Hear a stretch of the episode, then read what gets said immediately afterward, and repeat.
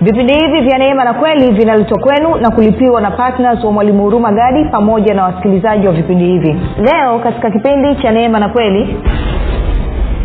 Sasa mungu ameweka utaratibu gani wa kuhudumia watoto wake? Uko sawa? Na kwa kuwa wewe ni wa nyumbani kwake mungu maana yake ni kwamba unawajibika. Moja mungu ambaye ni baba yako anawajibika kukutunza na kwa kuwa yeye ndiye anayekutunza basi kuna namna ambazo unatakiwa ujifunze namna ya kuishi katika hiyo nyumba ili uweze kuhudumiwa. Kumbuka bwana yesu alisema mtumwa hakai nyumbani siku zote bali mwana hukaa nyumbani siku zote.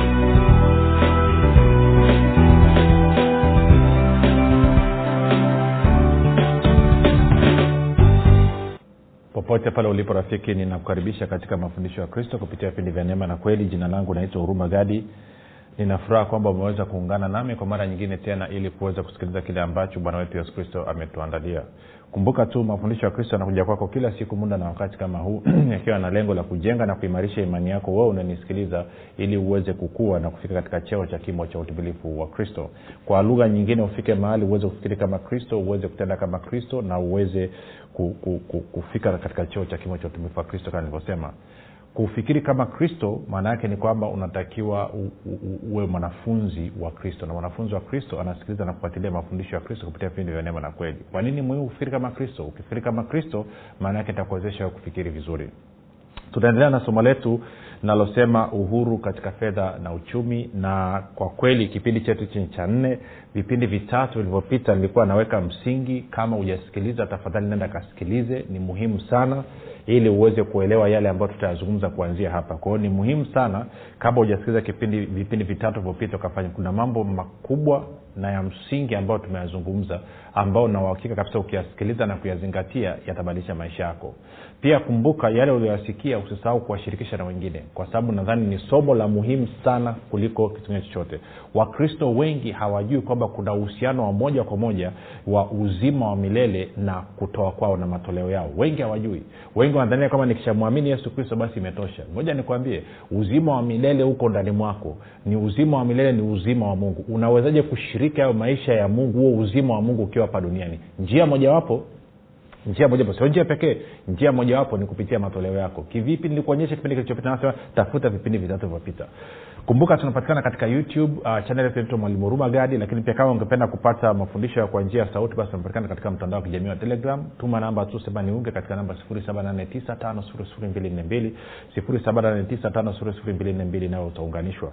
Uh, napenda kutoa shukrani za dhati kwa mungu kwa ajili ya kwako wewe ambao umekuwa ukisikiliza na kufuatilia mafundisho ya kristo eh, na kuhamasisha wengine waweze kusikiliza. Pia namshukuru mungu kwa ajili ya kwako wewe ambao umekuwa ukifanya maombi kwa ajili ya usaji wa vipindi vya neema na kweli na kwa ajili ya kwangu mimi. Nasema asante sana. Na mwisho namshukuru mungu kwa ajili yako wewe ambaye umekuwa ukichangia gharama za kupeleka injili kwa njia ya redio kwa kujitoa kwako maana yake ni kwamba unathibitisha moyo wako unamtegemea mungu na kwa sababu hiyo unaruhusu uzima pamoja na baraka na mema kutenda kazi katika maisha yako. Kwao nakupa ongera sana sana. Baada ya kusema hayo basi nataka tuende moja kwa moja kwenye wagalatia mlango wa tano. Mstari ule wa kwanza ndo mstari ambao tunausimamia na anasema katika uungwana huo kristo alituandika huru kwa hiyo simameni wala msinafsi tena chini ya kongwa la utumwa bibilia ya tku tafsiri ya tku anasema sasa tuko huru kwa sababu kristo alituweka huru ili tuweze kuishi tukiufurahisha uhuru huo. Hivyo muwe imara katika uhuru huo msiruhusu mtu yeyote awaingize utumwani tena. Sasa tulizungumza mambo kadhaa nitaenda kuangalia lakini tuliona kuna utumwa unaotokana na dhambi kwa maana utumwa wa dhambi unatokana na kutokuamini. Kuna utumwa unaotokana na mauti kwa maana ya hofu ya mauti na kuna utumwa unaotokana na juhudi binafsi kujitegemea mwenyewe. Na tukaona hii ni shida ambayo ilianzia pale bustani ya eden. Sasa tukaona kwenye wakolosai moja kumi na tatu nataka tukasome pale tena kidogo. Wakolosai moja kumi na mbili hadi kumi na tatu wakolosai moja kumi na mbili hadi kumi na tatu anasema mkishukuru e, baba aliyewastahilisha kupokea sehemu ya urithi wa watakatifu katika nuru naye alitokoa kutoka katika nguvu za giza akatuamisha na kutuingiza katika ufalme wa mwana wa pendo lake. Naomba nisoe kwenye bibilia ya tafsiri ya neno. Anasema hivi. Anasema mkimshukuru baba ambaye amewastahilisha kushiriki katika urithi wa watakatifu katika ufalme wa nuru kwa maana ametuokoa kutoka katika ufalme wa giza na kutuingiza katika ufalme wa mwana wake mpendwa. Sasa nirudie kusema tena kabla ya kuzaliwa mara ya pili tulikuwa tuna, ni sehemu ya ulimwengu ulimwengu ambao uko chini ya ufalme wa shetani. Sawa? Tulivyozaliwa mara ya pili maana yake tumeokolewa tumehamishwa kutoka katika ufalme wa shetani na kuingizwa katika ufalme wa mwana wa mungu katika ufalme wa mungu. Sasa suala la msingi hapa ni hili. Kama nimeama nchi nimetoka tanzania ama nimetoka zambia nikaamua kuhamia nchi nyingine labda nimeamua kuhamia china ama nimeenda kuhamia marekani. Na kwa maanao nimekuwa raia wa china ama raia wa marekani. Basi ni dhahiri nitalazimika kuanza kujifunza jinsi ambavyo raia wa nchi hiyo wanavyotakiwa kuishi. Lazima nianze kujua utaratibu uliowekwa namna ya kuishi katika taifa hilo vivyo hivyo na sisi tulivyookolewa na kuhamishwa kutoka chini ya mamlaka ya shetani tukaingizwa chini ya mamlaka ya mungu basi tunatakiwa tujifunze tunatakiwa tuishije. Na nikishajua namna ambayo tunatakiwa kuishi natakiwa nifanye maamuzi. Maamuzi ambayo sasa yataruhusu imani yangu iweze kutenda kazi sawasawa sawa na utaratibu uliowekwa katika ufalme wa mungu. Tunakwenda sawa? Sasa kitu ambacho nitakisitiza tena na tena. Tuliona kwamba baba ametuingiza katika ufalme wa mwana wa pendo lake. Mkimshukuru baba shikilo neno baba. Sawa? Lakini pia tukaona kwamba katika waefeso mbili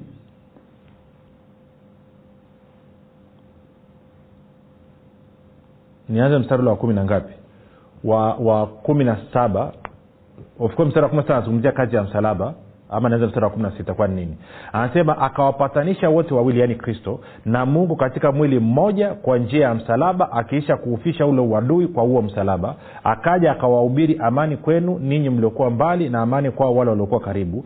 Kwa maana kwa yeye yaani kristo sisi sote tumepata njia ya kumkaribia baba itakiwa kumfikia baba access kumfikia baba katika roho mmoja kumi na tisa basi tangu sasa ninyi si wageni wala wapitaji bali ninyi ni wenyeji pamoja na watakatifu watu wa nyumbani mwake mungu. Kwa hiyo bibilia inasema mimi na wewe rafiki tuliozaliwa mara ya pili ni watu wa nyumbani mwake mungu. Sasa mungu ameweka utaratibu gani wa kuhudumia watoto wake? Tuko sawa? Na kwa kuwa wewe ni wa nyumbani kwake mungu maana yake ni kwamba unawajibika. Moja niseme hivi mungu ambaye ni baba yako anawajibika kukutunza na kwa kuwa yeye ndiye anayekutunza basi kuna namna ambavyo unatakiwa ujifunze namna ya kuishi katika hiyo nyumba ili uweze kuhudumiwa. Kumbuka bwana yesu alisema mtumwa hakai nyumbani siku zote bali mwana hukaa nyumbani siku zote.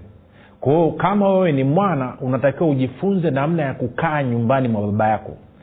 Na hapa nyumbani bibilia inasema wewe ni mrithi umerithi vitu vyote tuko sawa? Kumbuka tulipoanzia nasema kama kusiza masomo matatu yaliyopita nenda kasikilize tena usikilize tena na tena na tena. Kwa sababu unakaribia kufanya maamuzi ambayo yatakuathiri milele yote. Kwa sababu huko nyuma ulikuwa unafanya maamuzi una maarifa. Lakini sahii tunakuingizia maarifa ili ufanye maamuzi ukiwa na uelewa kwa hiyo anasema wewe ni mwenyeji wa nyumbani kwake mungu. Kwao amekuokoa amekutoa katika ufalme wa shetani amekuingiza katika ufalme wa mwana mpendwa ama ufalme wake mungu. Na ndani ya huu ufalme haukai mtaani unakaa nyumbani kwa mungu. Unakaa ikulu ukai mtaani. Wewe sio wa mtaani wewe ni wa ikulu nyumbani kwake mungu. Siko ananyelewa unalala unaamka kutoka kwenye kiti cha enzi cha mungu. Sasa ameweka utaratibu gani wa kuhudumia watu, watu wake? Twende kwenye kwenye matayo sita tena tuone bwana yesu ambaye ni kaka yetu mkubwa anasemaje. Ni mistari ambayo tunaijua tutaiangalia kwa, kwa macho mapya fresh eyes wanasema wenyewe. Mstari wa thelathina moja mpaka mstari ule wa thelathina tatu. Lakini ruhusu nisome kwenye bibilia ya habari njema. Anasema hivi. Ikiwa basi mungu oh, oh, nimeanza thelathini sorry. Thelathina moja anasema hivi basi msiwe na wasiwasi tutakula nini tutakunywa nini tutavaa nini. Maana hayo yote yanahangaikiwa na watu wasiomjua mungu. Baba yenu wa mbinguni anajua kwamba mnahitaji vitu hivyo vyote. Tuko sawa? Alafu sasa anasema tafuteni kwanza ufalme wa mungu na haki yake na hayo mengine yote mtazidishiwa. Kwa hiyo anasema nini? Anasema watu wasiomjua mungu ndo wanaangaika wanajitegemea wenyewe kutafuta mahitaji yao. Lakini kwa sisi tunaomjua mungu mungu ni baba yetu kwa hiyo tunamtegemea yeye. Kwa lugha nyingine tunaomjua mungu tunategemea nguvu za mungu. Kwa sababu yeye ni baba yetu tuko nyumbani kwake tunamtegemea yeye. Na wasiomjua mungu wanaishi kama watumwa kwao wanategemea nguvu zao wenyewe nilishafundisha huko nyuma kama unakumbuka tukasema kwamba ukienda nyumbani mtoto wa nyumbani anaishi kwa kumtegemea baba yake anategemea urithi. Lakini mtumwa anaishi kwa kutegemea kazi yake anategemea mshahara. Tunakwenda sawasawa? Hayo ndo maisha tulionayo. Na kwa maana hiyo baba sasa anasema mimi nataka kuwahudumia. Kwa hiyo akanyambia mwanangu naenda kawaambie wafilipi nne kumi na tisa. Narudia tena kwamba wafilipi nne kumi na tisa nataka niwahudumie. Sawasawa na utajiri wa utukufu wangu mimi. Sio sawasawa na utajiri wa dunia. Kwa sababu hawa wamemwamini kristo wamehama kutoka katika ufalme wa shetani. Wao sio sehemu ya ulimwengu tena. Mfumo wa uchumi wa fedha wa ulimwengu mfumo wa fedha na uchumi wa ulimwengu hauwatambui hauwataki. Kwa hiyo mimi mungu nawajibika kuwahudumia na kiu yangu na shauku yangu ni kuwahudumia na kukutana na mahitaji yao yote. Lakini shida ni kwamba mioyo yao hawajanipa. Hawajachagua kunitegemea mimi. Wamechagua kutegemea nguvu zao wenyewe tuko sawa mpaka hapo rafiki? Ili wafilipi nne kumi na tisa ambao nasema na mungu wangu atawajaza kila kitu mnachokitesa sana wingi wa utajiri wa utukufu wake iweze kufanya kazi kwako. Lazima huo umefanya maamuzi ya kumtegemea mungu kwa moyo wako. Unapomtegemea mungu kwa moyo wako inafungua mlango wa wewe kushiriki katika uchumi wa mungu uchumi wa ufalme wa mungu. Maanake kumbuka huku kwenye ufalme mpya kwao huwezi ukaingia si, katika ufalme wa shetani ulikotoka ulikuwa unashiriki katika ule uchumi kwa kutegemea nguvu zako mwenyewe ambao ni maisha ya laana. Katika ufalme wa mungu unashiriki katika uchumi wa ufalme wa mungu kwa kumtegemea mungu kwa kumwamini kwa moyo wako. Okay nirudi niseme hivi. Kabla ya kuzaliwa mara ya pili ulikuwa unaendesha maisha yako. Kumbuka ulikuwa uko chini ya ufalme wa shetani ulikuwa unaendesha maisha yako kwa kutegemea nguvu zako mwenyewe ambayo ni maisha ya laana. Katika ufalme wa mungu unatakiwa kuendesha maisha yako kwa kutegemea nguvu za mungu ambao ni maisha ya baraka. Nirudie. Kabla ya kuzaliwa mara ya pili wewe ulikuwa unaishi chini ya ibilisi ulikuwa katika ufalme wa giza. Ulikuwa katika ufalme wa shetani. Ulikuwa huko ulimwenguni uko chini ya mauti. Na ulikuwa unaishi kwa kutegemea nguvu zako mwenyewe. Na kwa sababu hiyo ulikuwa unaishi kwenye maisha ya laana. Ndo yeremia kumi na saba tano ilivyotuambia na ndicho kilichotokea kwa adamu na eva. Walipoamua kuanza kujitegemea wenyewe kwa kula matunda ya mtu wa ujuzi wa mema na mabaya ili wawe kama mungu waweze kujitegemea wenyewe. Wakaondolewa kwenye bustani ya eden wakapelekwa nje ya bustani ya eden wakaanza kuishi maisha ya laana. Maisha yaliyojaa kero kazi ngumu na kuvuja jasho. Kwao na wewe kabla ya kuzaliwa mara ya pili ulikuwa unaishi kama wao ulivyozaliwa mara ya pili ukaingizwa katika ufalme wa mwana wa pendo la mungu. Kwa humu unaishi kwa kumtegemea mungu. Unategemea nguvu za mungu. Unategemea ufalme wa mungu. Na unapotegemea nguvu za mungu ama ufalme wa mungu maana yake hayo ni maisha ya baraka. Tuko sawasawa na kila kazi unayoifanya sasa hivi unaifanya kwa ajili ya kubariki wengine. Sio kwa ajili ya kutafuta riski kwa sababu riski yako inatoka kwa mungu tumeenda vizuri mpaka hapo. Sasa kumbuka somo lililopita tukaona pia kama ambavyo adamu aliambiwa wachague uzima badala yake akachagua laana wana wa israeli nao waliambiwa wachague uzima. Mungu anasema nazishuhudiza mbingu naita mbingu na nchi kuwa mashahidi leo hii. Maanake uumbaji wote. Kwamba mbele yako nimeweka uzima na mauti nimeweka baraka na laana. Chagua uzima. Mungu ndo anasema hivyo. Ili uishi kwao unapochagua uzima nikakuonyesha kwamba katika agano jipya nakuja kwenye eneo la fedha na uchumi unachagua uzima kwa kutoa. Anasema unaweza ukapanda katika mwili wako uharibifu ama ukapanda katika roho ukavuna uzima wa milele. Na nakwambia anaposema uzima wa milele anamaanisha zoe god kind of life. Kwamba unaanza kuishi maisha ya mungu hapa duniani. Yesu kristo alikuwa anaishi maisha ya mungu hapa duniani. Na uzima wa milele ndio huu wa wewe mungu wa kweli wa pekee na yesu kristo ulimtuma sasa kwa hiyo niseme hivi.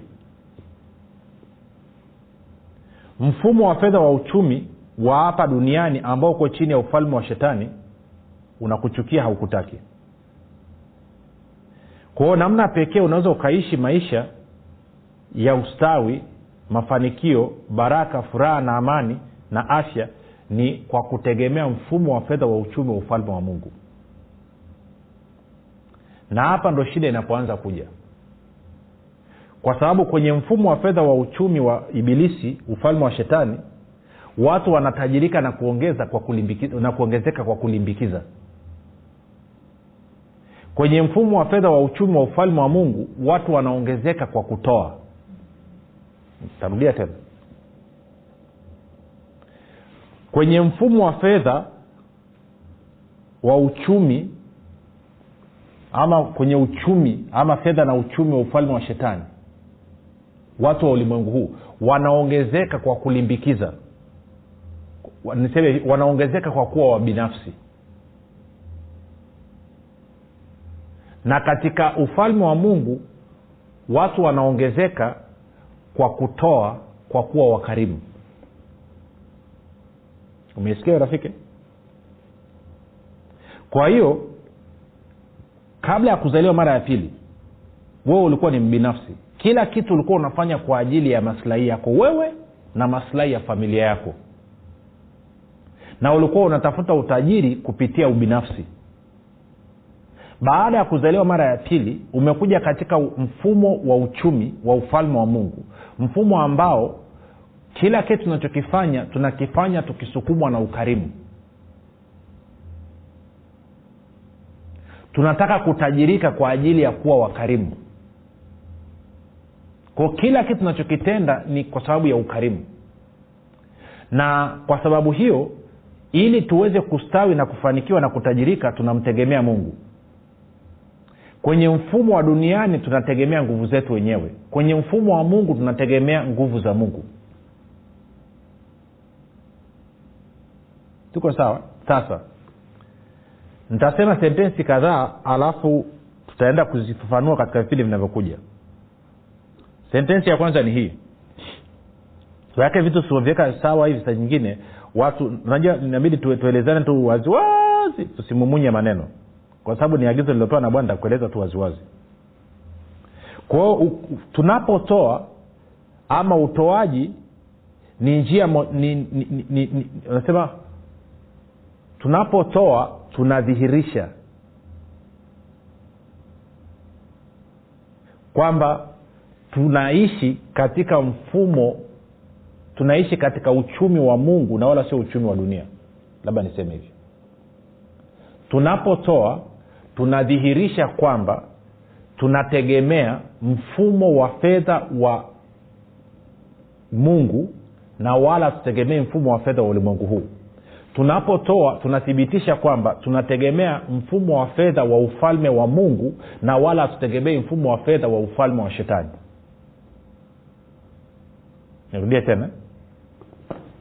Matoleo yetu yanathibitisha na kudhihirisha kwamba tunategemea mfumo wa fedha wa uchumi ama mfumo wa fedha na uchumi wa ufalme wa mungu mfumo wa mungu uchumi wa mungu na wala hatutegemei mfumo wa fedha wa ulimwengu huu mfumo wa fedha wa shetani.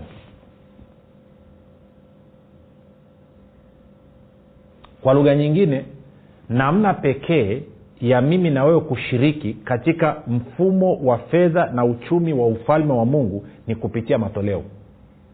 Hamna namna nyingine.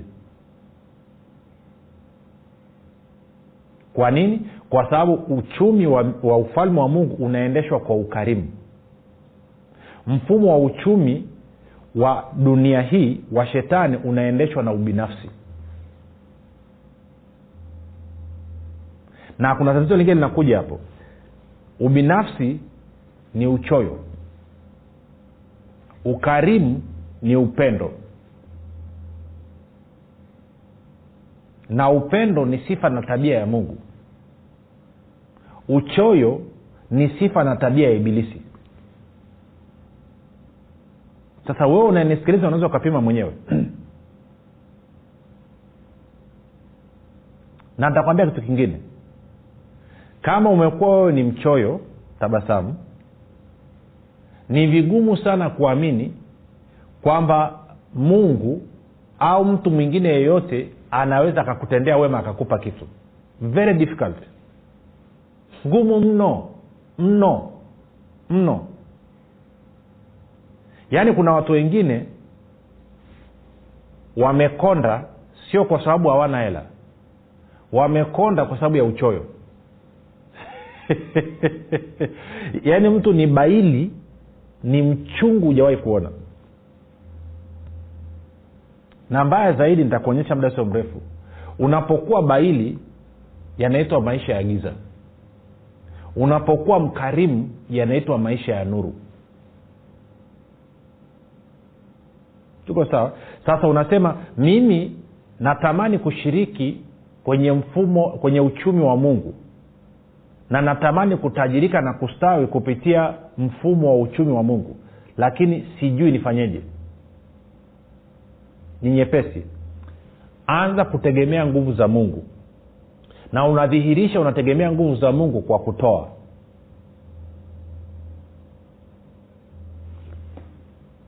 Kama unategemea nguvu zako mwenyewe ndo unakuwa binafsi unakuwa baili kwamba unavyoamka asubuhi unapoenda kutafuta kutengeneza hela iwe ni kwenye biashara iwe ni kazini husukumi na kitu kingine chochote zaidi ya mahitaji yako. Na mungu alilijua hili ndio maana akataka yeye ashughulike na mahitaji yako wewe ili wewe uweze kushughulika na ukarimu ili utajirike. That's a big point big revelation. Kwamba kiu ya mungu na shauku ya mungu ni wewe utajirike. Ndio maana akaamua kushughulika na mahitaji yako wewe ili wewe ushughulike na ukarimu.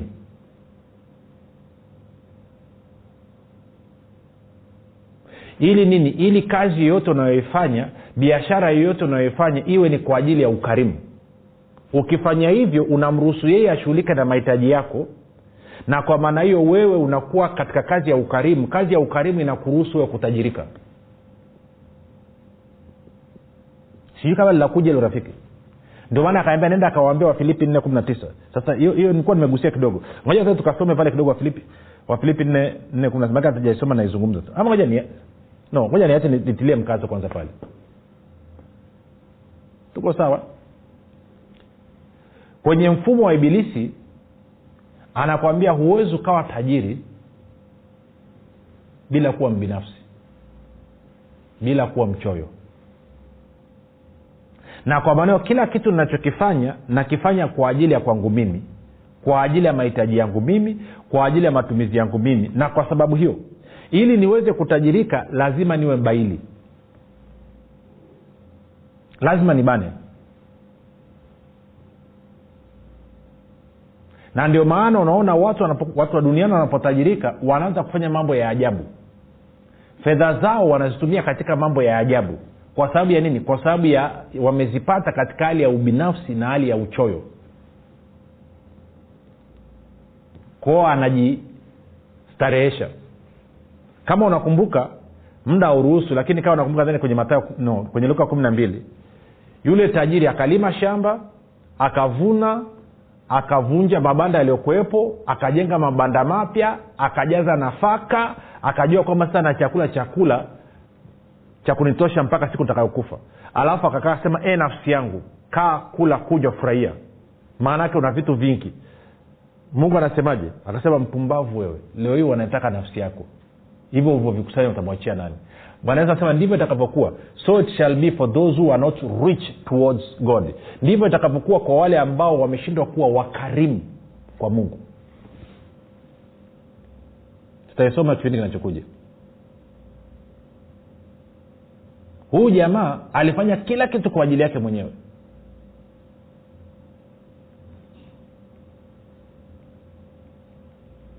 Sasa rafiki fanya maamuzi leo ya kushiriki katika mfumo wa fedha wa uchumi wa ufalme wa mungu. Ili mungu aweze kukuhudumia mwenyewe sawasawa na wafilipi 419 wakati wewe unatajirika kupitia ukarimu. Na ndio maana tunakualika uwe patna wa vipindi vya neema na kweli. Ndio maana tunakualika uweze kushiriki katika kazi ya kupeleka injili kwa njia ya redio. Nami najua utaitikia. Kwa sababu ufahamu umeanza kupanuka unajua kabisa kuna uhusiano moja kwa moja kati ya matoleo na uzima wa milele. Jina langu naitwa huruma gadi yesu ni kristo na bwana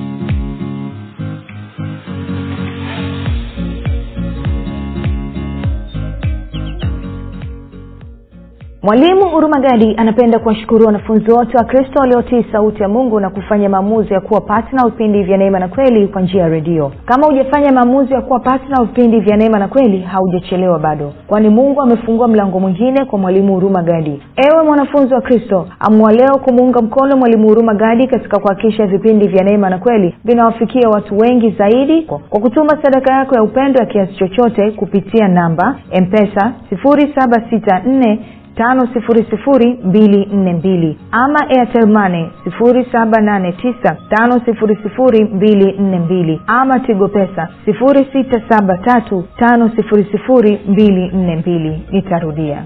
Mpesa namba